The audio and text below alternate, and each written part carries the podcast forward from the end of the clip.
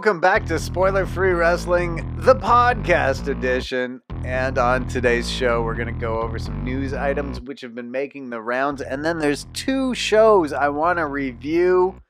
Of course, we're going to go over AEW Dynamite, but we will also go over the second ever edition of NWA Power, Billy Corgan's NWA promotion. With everything that's going on in pro wrestling, with all the news, with all the big talked about items, the NWA is still finding a way to scratch the surface of what people are talking about and still get their name out there.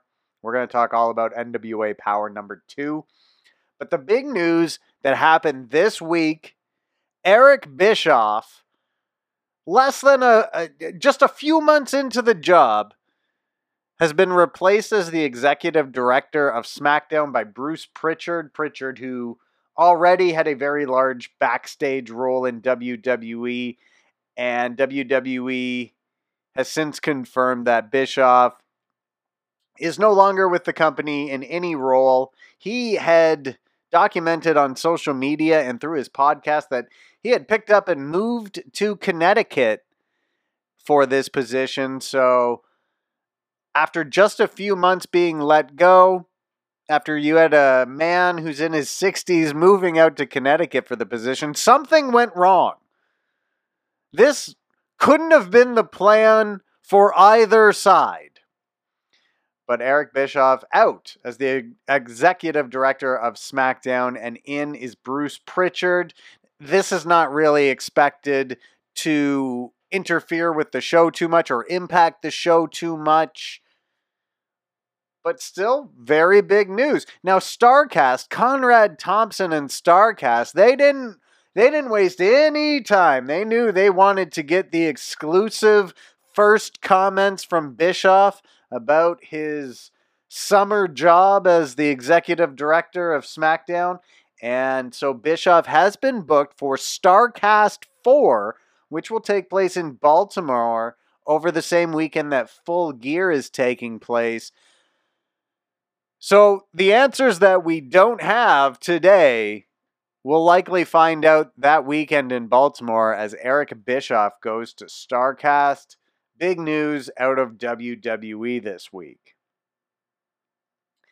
The next big news we have to travel to Japan for, and this is Bushiroad, which is the company that owns New Japan Pro Wrestling has purchased World Wonder Ring Stardom, the famous Joshi promotion. However, at a press conference in Japan, it was revealed this isn't going to lead to any type of merging between the two promotions. We're not going to see stardom matches on NJPW shows, for instance. They're not going to combine their two separate streaming services, which are New Japan World and Stardom World. But there is, you know, often comments about the differences between Japanese wrestling and North American wrestling in terms of the divisions between men's and women's wrestling.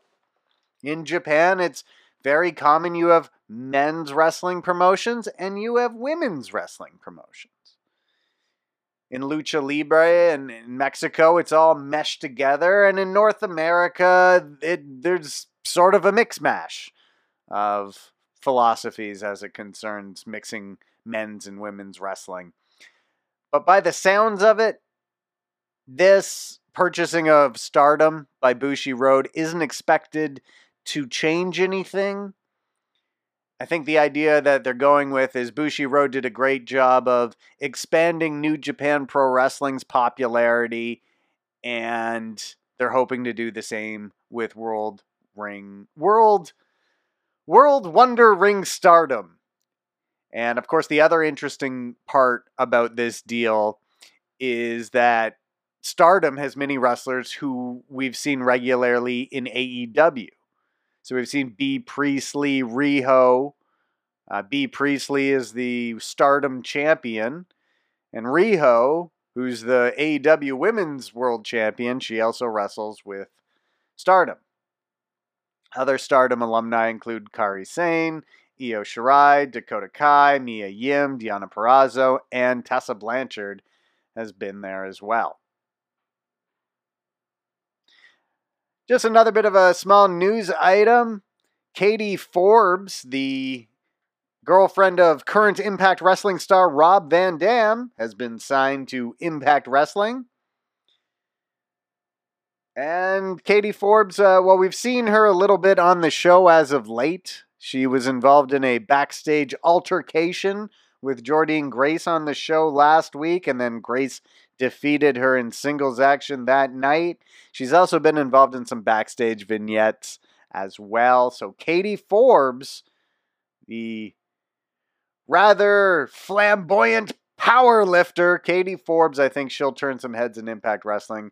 She has now been signed and is now the newest part of the Knockouts division.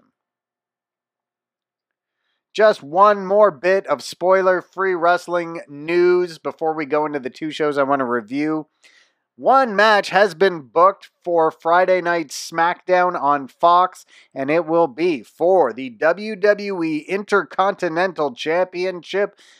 Just announced shortly before we started recording this, Shinsuke Nakamura will defend his Intercontinental title against Roman Reigns.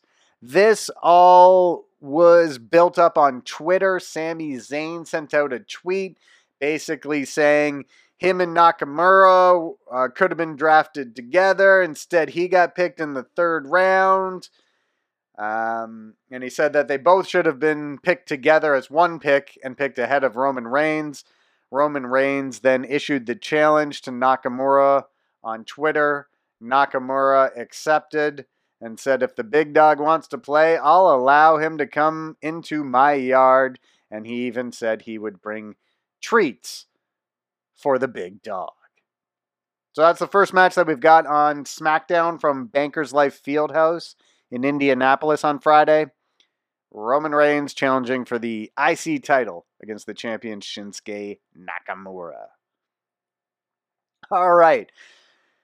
So we're going to review two shows here. The first one we're, we're going to review is the second episode of NWA Power. Now, the NWA, Billy Corgan's NWA, since he took ownership of this group, those that have found this promotion seem to really like it. And last week, after their debut episode, which featured a World Heavyweight Championship match between Nick Aldis and Tim Storm.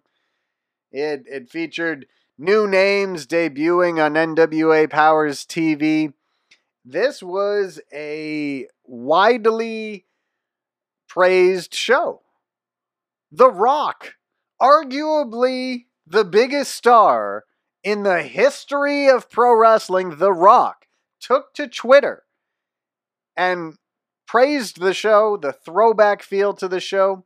Corey Graves went on Twitter, talked about how he enjoyed the show.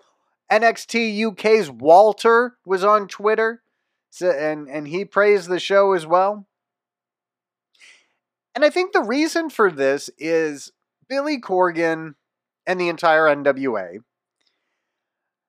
has really tried to create a throwback feel to this promotion. And they've taken away some things which some wrestling fans really didn't want in the first place. There's no elaborate entrances. You know how if you turn on to Monday Night Raw or Friday Night SmackDown, a wrestler's entrance is essentially a choreographed dance routine.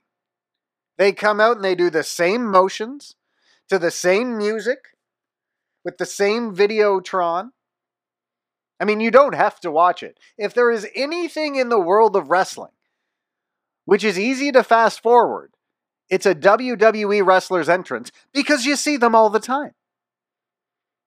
Not like occasionally somebody will be attacked during the entrance, but when you finish fast forwarding, you should be able to see that. They got rid of that. They got rid of the over the topness that is WWE And there is a very quaint, like studio vibe to it. Like when somebody is cutting a promo, when somebody is being interviewed, you can hear individual voices in the crowd in a way that you never would on Monday, Wednesday, or Friday nights. And sometimes that's okay. And I mean, sometimes there's somebody in the audience who yells something out that is far less creative than perhaps they thought it was. But it still creates this vibe of that person's right there and they're right next to a very small studio audience and the fans at home are in on it. Like it's a different approach.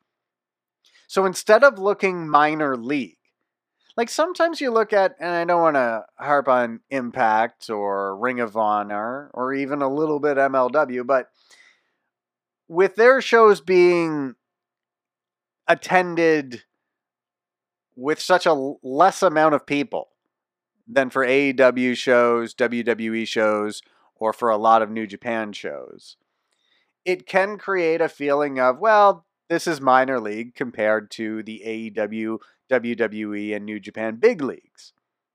But the way the NWA did it, it was like we've created this small atmosphere on purpose. And th- and this is a type of wrestling which used to exist that it's almost like it exists in a separate universe to the rest of pro wrestling and you can enjoy it on its own.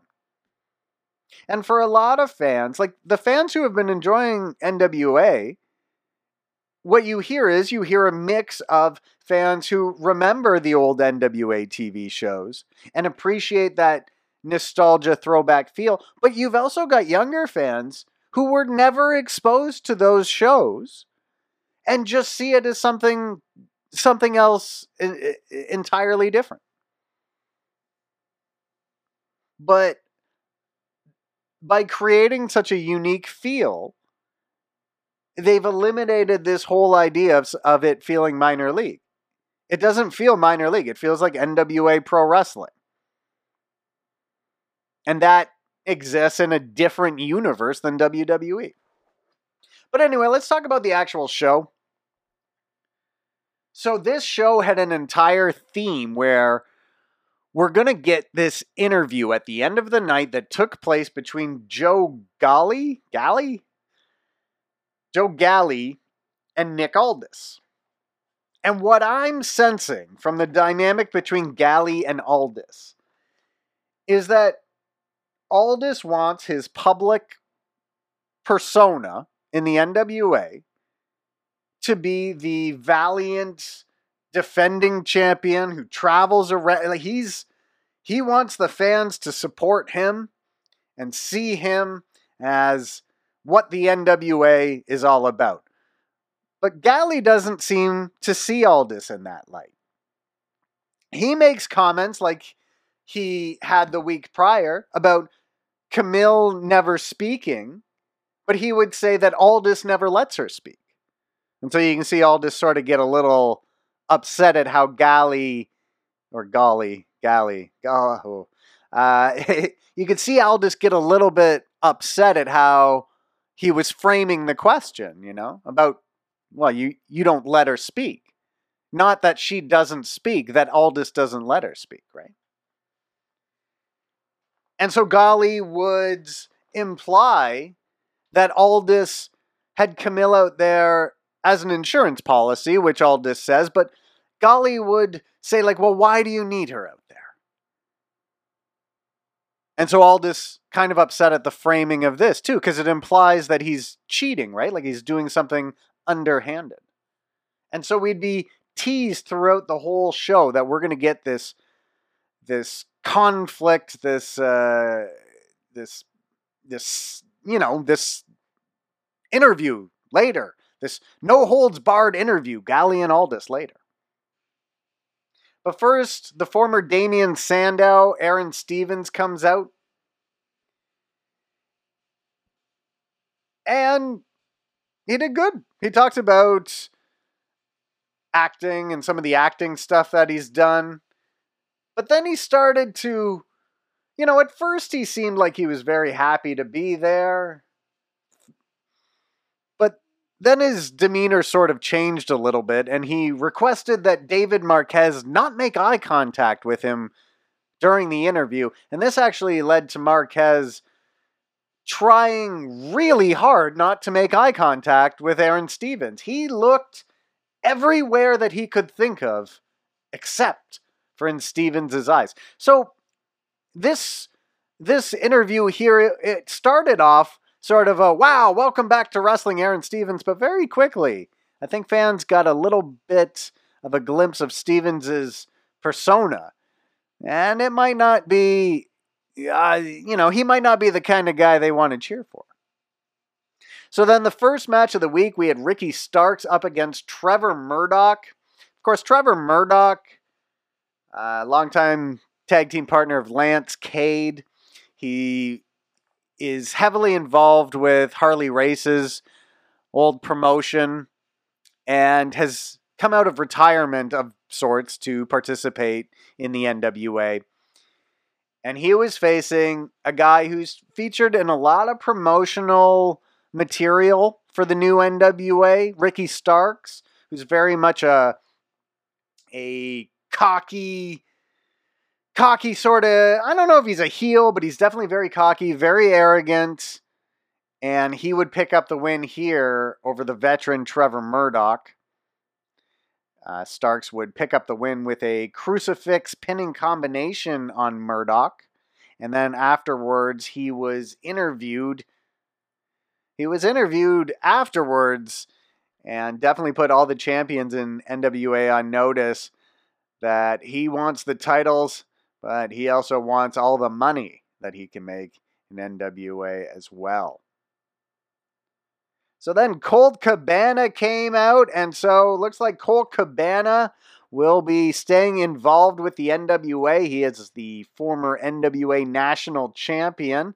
Now, he's still a commentator and part time wrestler for Ring of Honor. NWA and Ring of Honor did end their working relationship earlier this year. However, it looks like Colt Cabana will be participating in events for both promotions. So, Cabana came out and talked a little bit about going after some championships in the NWA and said he might go after the tag team titles and said he even had a partner in mind and this brought out Mr. Anderson, Ken Anderson, the man who does his own ring introductions.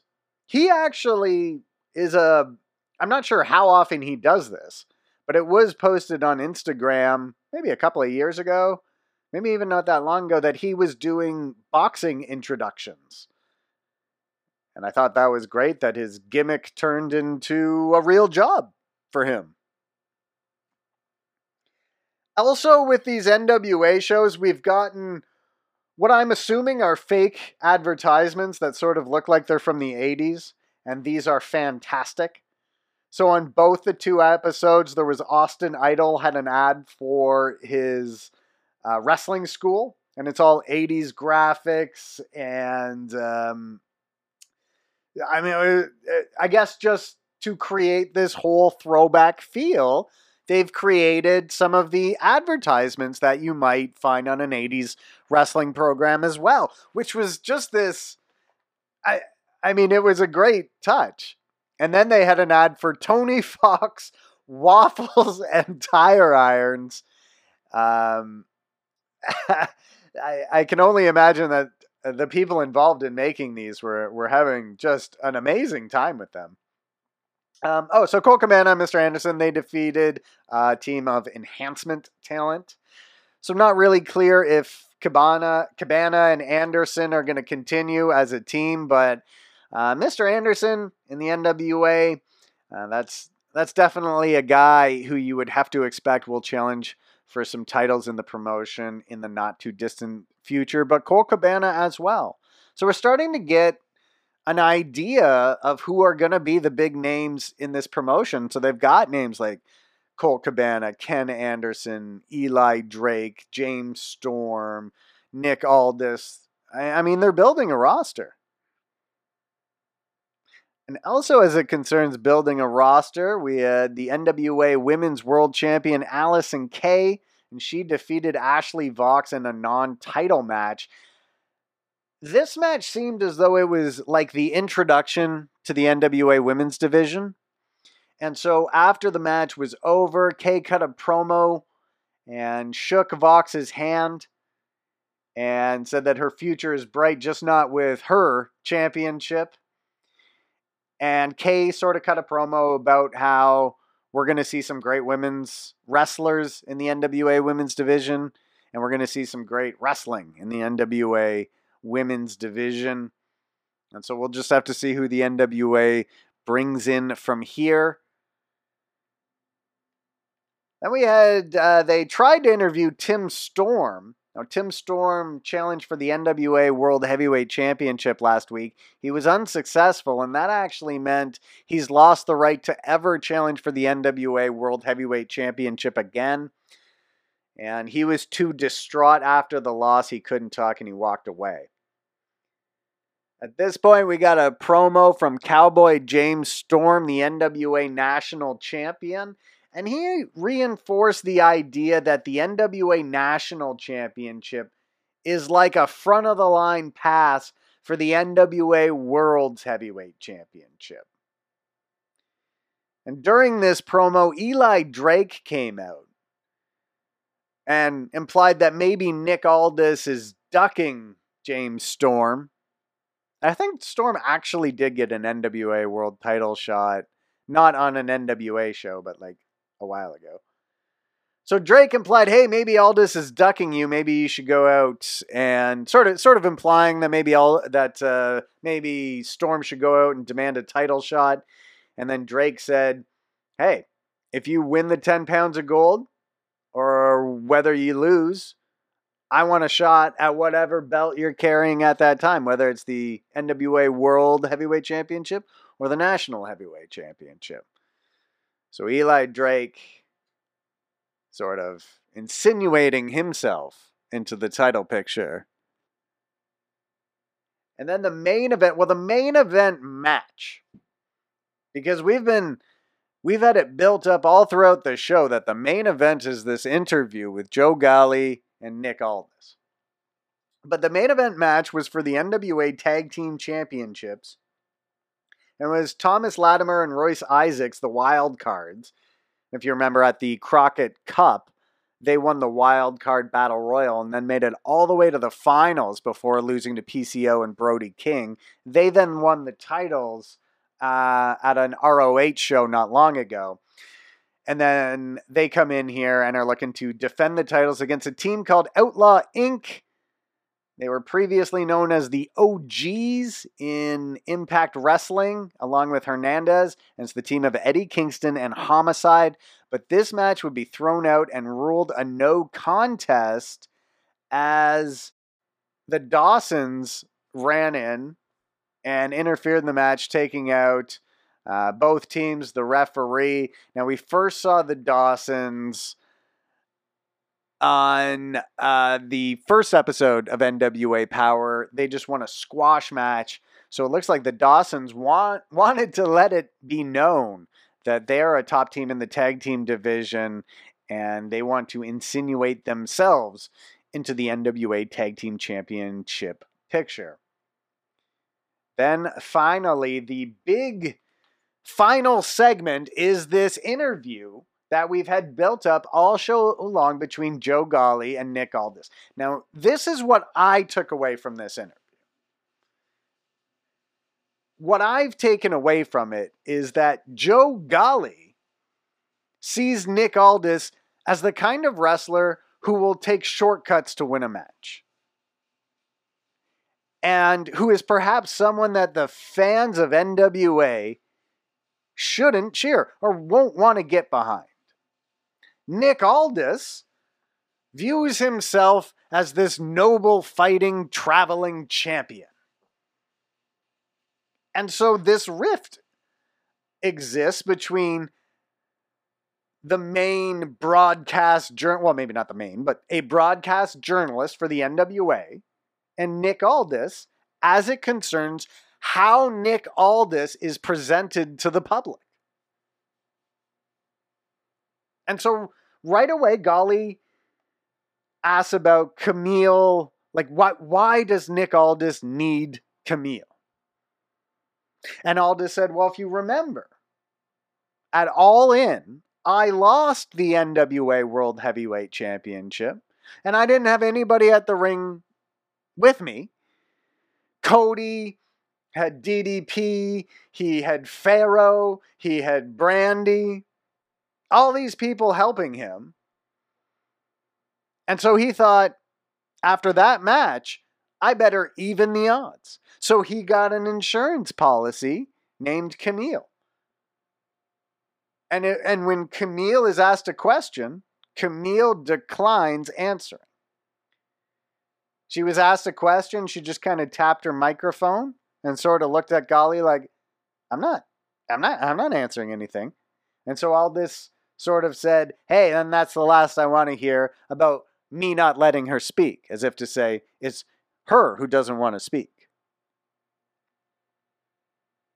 And then Aldis asked Golly a question. He said, Have you ever seen Kamille interfere in a match where she wasn't just fending off other interference, outside interference? And Golly had to admit that he uh, he could not think of anything off the top of his head.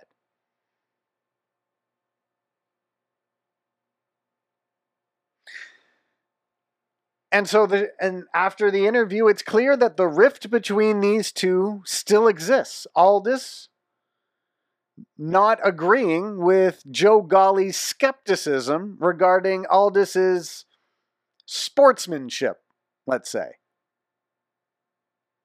And this is a story that I think NWA fans are going to want to keep track of as NWA Power rolls on, it could end up being one of the more important angles going on in all of pro wrestling. Also announced on this show, well, they announced on the first show that they would be going back to the Georgia Public Broadcasting Studios in mid December.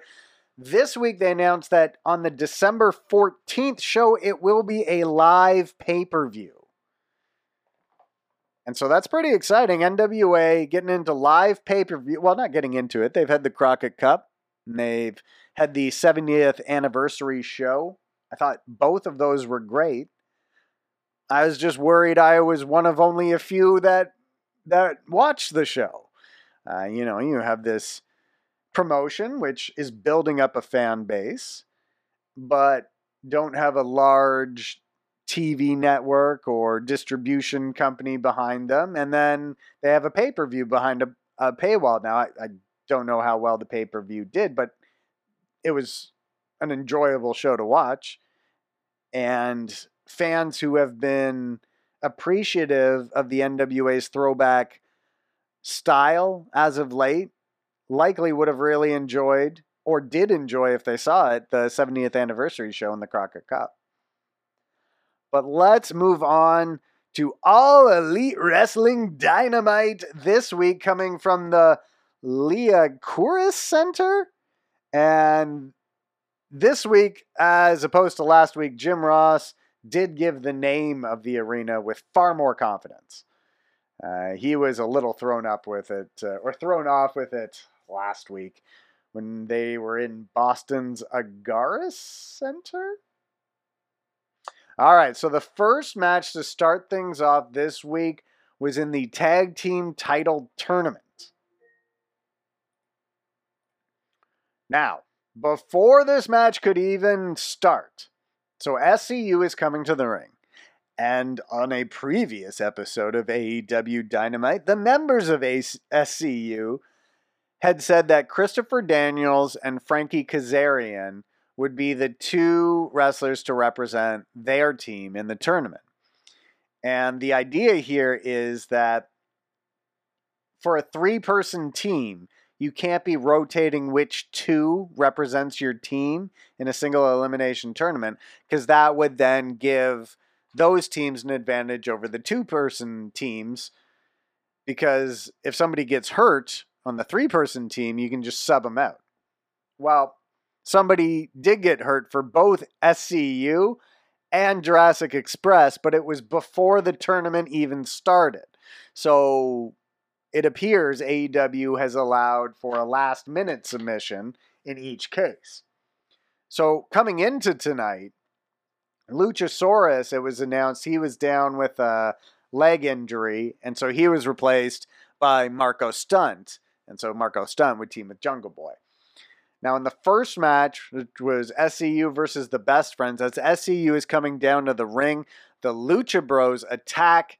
If you remember, the Lucha Bros and SCU had a pull apart recently on AEW Dynamite. I don't know if that was last week or two weeks ago, but recently. And Pentagon gave Christopher Daniels a package pile driver on the ramp and Daniels had to be taken out with a stretcher. So Scorpio Sky comes out. He's not dressed to wrestle, but he tapes up his hands. And so it's announced that Scorpio Sky will replace Christopher Daniels. And so now the SCU team is Scorpio Sky and Frankie Kazarian. So they're taking on the best friends. And unbelievably, well, maybe not unbelievably, but uh, kind of a big surprise. SCU picked up the win uh, over. It looked like they might have sort of messed up their finisher at the end there, but they did get the pin on Trent. And so they will advance to next week and they'll face the Dark Order. But we now know that it won't be Christopher Daniels and Kazarian participating for their team in this tournament.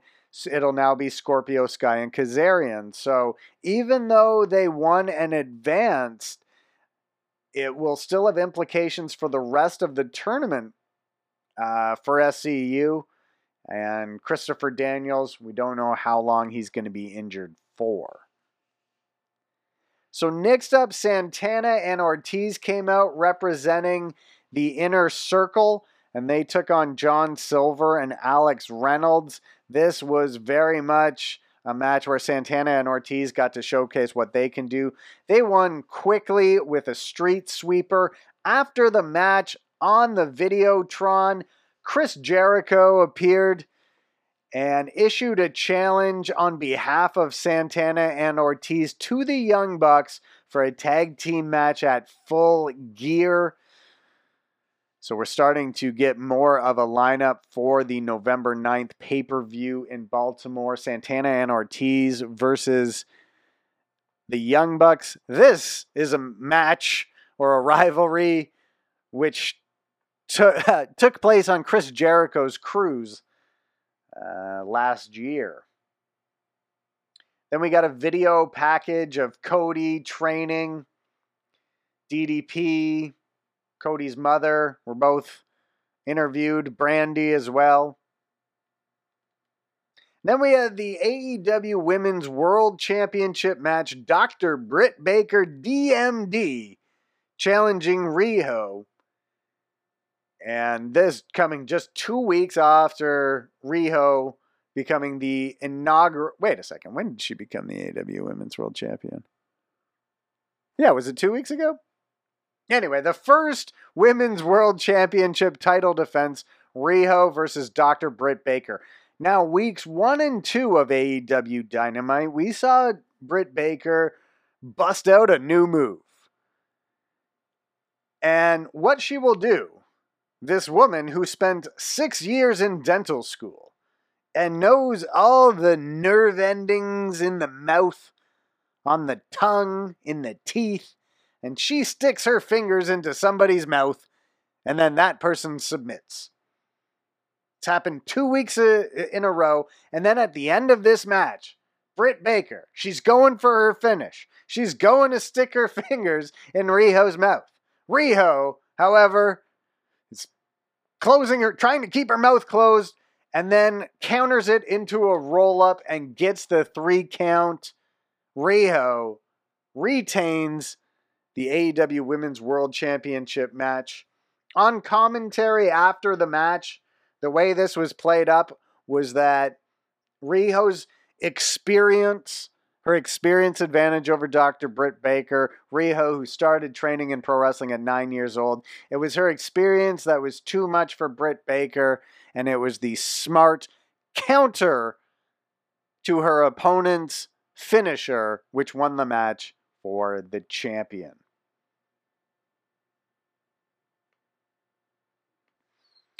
Next up, we had the Lucha Bros going up against Jungle Boy and Marko Stunt, the Jurassic Express. As we mentioned before, Luchasaurus uh, out with a leg injury, so he wasn't in this match. It started off with Jurassic Express surprisingly doing quite a bit of offense or getting in quite a bit of offense. Uh, however, it would quickly turn into the Lucha Bros uh, getting in quite a bit of offense on their two uh, much younger and less experienced opponents. Uh, Marko Stunt was eventually in the ring by himself with Pentagon, who uh, would get the pin with a package pile driver, but Phoenix and Pentagon had delivered quite a bit of offense to Stunt in the lead up to that, and Stunt had heroically kicked out despite being so greatly outmatched. Now you have to kind of wonder. I mean, the Lucha Bros attacked another team in this tournament, injuring injuring somebody in, in the in the process you have to wonder if AEW management is going to play some type of fine or issue some type of uh, disciplinary measure to the Lucha Bros for their pre match ambush on the members of SCU.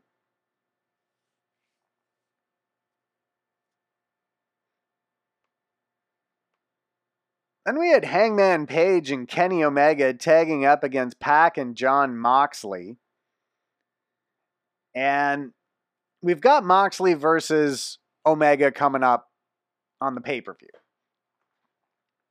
And these two, I mean, on the first episode, uh, Moxley grabbed Kenny Omega and, and DDT'd him through a, gla- a glass table.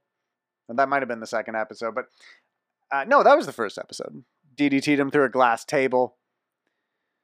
Then last week, they were going to duke off with barbed wire covered brooms and chairs, but Pac attacked Kenny Omega from behind and sort of left him for Jon Moxley to go after him, but Moxley didn't want to attack Omega that way. And Omega had offered Moxley a weapon before they were going to face off last week. So what we're getting between Pac or sorry, Moxley and Omega is this I want to kill you, but I respect you. I want to kill you fairly and within within the rules of good sportsmanship. But Pac, he's a bastard. He doesn't care about any of that, and that's why he attacked Omega from behind last week. And this week, he wanted to use weapons on Moxley again. So he had uh, Pac is trying to encourage Moxley to use a barbed wire covered baseball bat or a chair or barbed wire broom or whatever they had out there, but Moxley didn't want to do it. Then Moxley uh, hits Pac in the stomach, gives him the DDT, and bails on him. And so that leaves Pac in the ring by himself to take uh, the buckshot lariat and finishers from both Omega and Page. And then Pac taking his first loss in AEW. He gets pinned in this tag team match here. Now they've already booked it for next week Pac versus Jon Moxley. And Pac is going to get his revenge. And you would have to imagine that Kenny Omega is going to be watching this match closely. Then we get our main event of the night, and I was surprised that we didn't get more build up to this match. Like, we didn't get more vignettes, we didn't get pre match comments from Darby Allin, but regardless, we got Darby Allin versus Chris Jericho in a Philadelphia street fight. and Jericho would lock the Lion Tamer on Darby Allin, and then, sort of suspiciously, Darby Allin would get to the ropes. And this caused a rope break in a Philadelphia street fight match. And it actually happened again later in the show. So, how I can make sense of this is that it's a Philadelphia street fight. But there's still some basic rules you have to adhere to. Like perhaps you still have to adhere to rope breaks, or you can't straight up use a gun to win the match. Like maybe there are some unwritten rules that the fans just don't know about. The other possible way to make sense of this is that the referee forgot what type of match it was. And Jericho just decided, you know what, I'm not going to make a big deal of it. Or everybody decided what type of match it was. Anyway, some of the fans started to chant, it's a street fight at one point. But anyway, Jericho would wrap Darby Allin's hands, uh, he would tape his hands behind his back, but Allin would uh, launch a comeback even with his hands tied behind his back. Now, he would go for the coffin drop. However, Jake Hager came out and hit Darby Allin in the head, and this allowed Jericho to lock in the Lion Tamer once more. Darby Allin submitted, and the show would finish with Jericho's inner circle celebrating in the ring after Jericho successfully defends the AEW World's Championship for the first time. And so now next week, we have a pretty good show. We've got the semifinals. We've got Moxley versus Pac. They also said on the show that the Young Bucks will be in action next week. And so we're starting to get a better idea of what we're going to see at full gear as well. But there's still some matches that we don't know at full gear. If we're going to get a women's world title match at full gear, they're going to have to do something to determine a new top contender in the next couple of weeks. The tag team champions will be determined in two weeks. If they're going to have a match on the pay per view at full gear, a contender to their titles is going to have to be determined. In addition, you know, to the tournament itself concluding in two weeks. But we've gotten a little bit more. We know that the Young Bucks versus Santana and Ortiz is going to take place on that show. And now we know for sure it'll be Chris Jericho versus Cody. Well, we know that Chris Jericho will be the champion going into full gear unless they schedule another title match for him between now and then. But that was AEW Dynamite number three. We'll review NXT a little later in the week on the weekend. And just wanted to give you guys NWA Power and AEW Dynamite. So thanks again, everybody, for supporting this website, our YouTube channel, and this podcast. You can also check out the podcast I'm doing with Jeff Moss, which is up on the site right now as well, where we relive the Monday Night War from 1996. Oh my God, so much fun. I'm actually just about to watch Raw from June, like June 3rd, 1996. Uh, quite a lot of interesting stuff happening. So I'll hope. Uh, so I hope you'll check that out as well. Thanks again, everyone. I'm the Eye Guy from Spoiler Free Wrestling.